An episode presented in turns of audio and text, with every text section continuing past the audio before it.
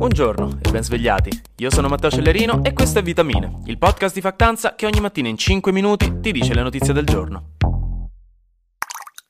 Avete paura per il pianeta, per il nostro clima, per la situazione ambientale che stiamo vivendo e che vivranno i nostri figli? Molte persone provano un forte senso di stress e di ansia a riguardo all'idea che il fenomeno eccezionale che stiamo vivendo in questi anni avrà un impatto critico e immenso sulla vita a cui siamo abituati.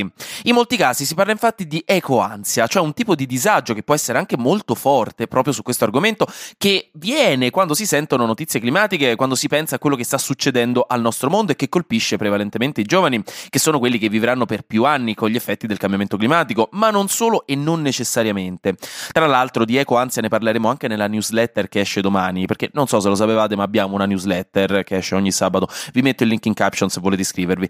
Bene, un sondaggio fatto dall'Istituto Noto e commissionato da Repubblica ha quantificato la percentuale di chi dichiara di essere pessimista nei confronti del futuro ed è spaventato verso quello che ci aspetta.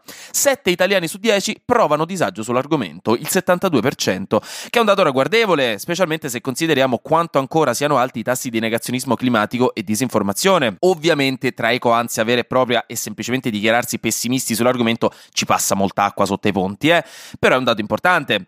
Secondo l'indagine, tra i giovani questa percentuale sale al 79%, scende al 65% tra gli adulti e al 60% tra gli anziani. C'è ancora un 18%, secondo i dati, di italiani che negano il cambiamento climatico nonostante gli studi scientifici, che a quota maggiore si ritrovano tra le fila di chi vota Lega al 23% e Fratelli d'Italia 22%. Sempre secondo il sondaggio, il 61% degli italiani considera la colpa di questa situazione di tutti quanti a livello mondiale, quindi senza fare troppa distinzione tra paesi più sviluppati e meno sviluppati, anche se sappiamo che i dati ci dicono che sono stati i paesi più sviluppati, e nello specifico Stati Uniti ed Unione Europea, ad aver storicamente inquinato di più, anche se oggi, proprio al momento, i principali emettitori di CO2 sono altri, tipo India e Cina.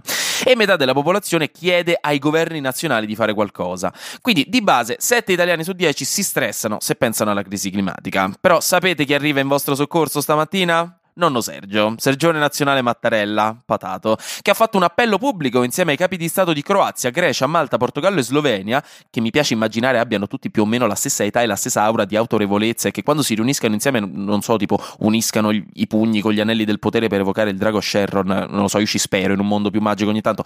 E in pratica questi sei capi di Stato hanno fatto un appello a Unione Europea e paesi del Mediterraneo per attivarsi ancora di più per mantenere nelle loro agende politiche la questione climatica, specialmente nel Mediterraneo Mediterraneo, che sarà uno dei bacini in cui si sentirà di più appunto la crisi climatica, essendo un grande specchio d'acqua dal cui equilibrio dipendono le economie e la vita di miliardi di persone. Meno male che c'è Sergio. Flash News. La Camera dei Deputati ha approvato il disegno di legge sull'oblio oncologico che permetterà a chi è guarito da un tumore di non dover necessariamente dare queste informazioni in diversi contesti come per esempio nell'accesso a servizi finanziari, bancari, assicurativi e nelle pratiche di adozione. Ora la legge deve passare in Senato per l'approvazione. Il sindaco di Milano Giuseppe Sala ha dichiarato di aver ricominciato a far trascrivere gli atti di nascita di figli nati all'estero da coppie omogenitoriali con due papà per impedire che a causa dello stop imposto dal governo centinaia di bambini potessero ritrovarsi senza genitori legali nel loro stesso paese. Ma ha specificato che questa trascrizione avverrà solo per il padre biologico, però appunto almeno si potrà dare una tutela parziale. Tinder infine ha annunciato che sta testando un'intelligenza artificiale che controllerà il vostro album di foto dove ci avete messo pure la foto della vostra comunione pur di non lasciare spazi vuoti e selezionerà le 5 foto più belle per darci maggiore probabilità di non sentirci completamente soli e amati da nessuno in questa società così fredda che ormai ci ha fatto perdere la speranza di calore umano che ormai non sentiamo più dai tempi del liceo. Potrebbero anche utilizzare l'IA in futuro per aiutarci a creare delle bio, ma su questo bisognerà vedere.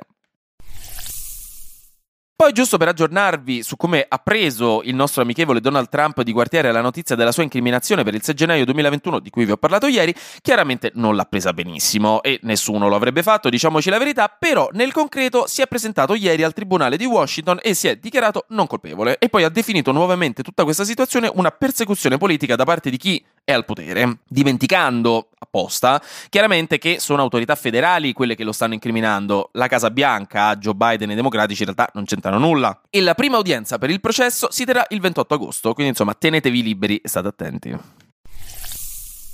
Mi rifiuto di finire la settimana senza la rubrichetta scientifica, senza le novità dei cervelloni con i camici bianchi e gli occhiali tondi che agitano ampolle piene di monossido di idrogeno o di sangue di unicorno per creare la pietra filosofale, non lo so mai cosa combinano i ricercatori nei loro laboratori. Fatto sta che, Dio li benedica, ogni tanto ci danno risposte utili perché chi se ne frega della cura per il cancro se possono dirci se effettivamente la mattina bere il caffè a stomaco vuoto fa male oppure no.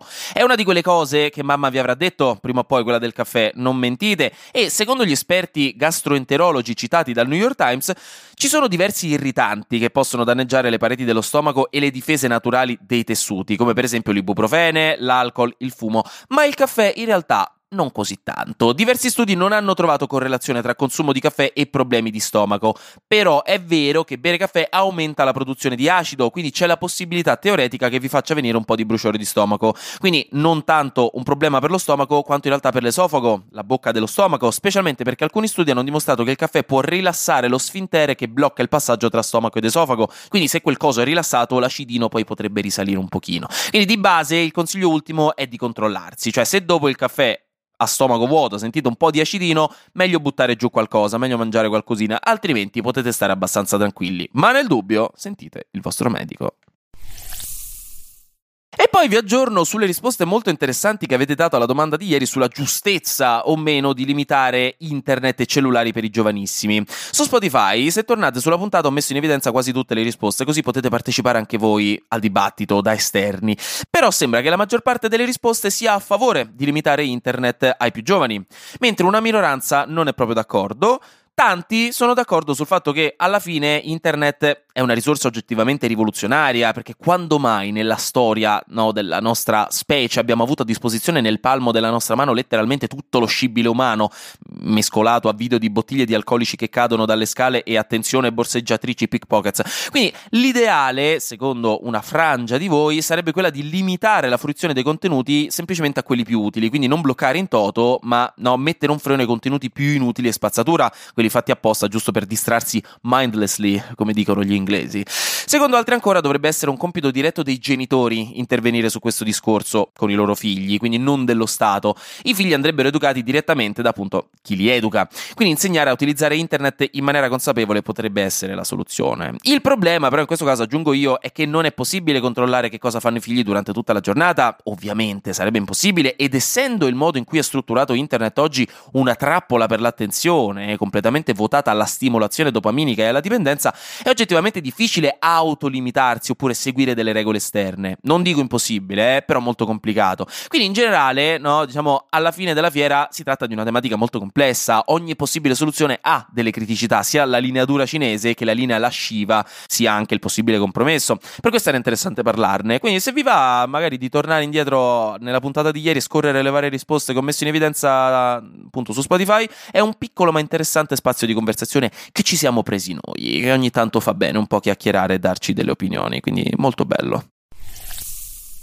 Io vi ricordo, come annunciato inizio settimana, che dal lunedì prossimo e per tutto agosto Vitamine uscirà fuori alle 9 di mattina. Quindi, se lunedì alle 8 siete lì eh, col caffè in mano, a stomaco pieno, mi raccomando, eh, e non vedete vitamine, non vi preoccupate. Semplicemente avrò dormito un'ora in più per agosto, solo per agosto. Quindi non vi preoccupate. Però vi aggiorno e vi aggiorno anche che la settimana di Ferragosto sono in ferie. Ve lo dico subitissimo. Quindi non ci sarà vitamine tra due settimane.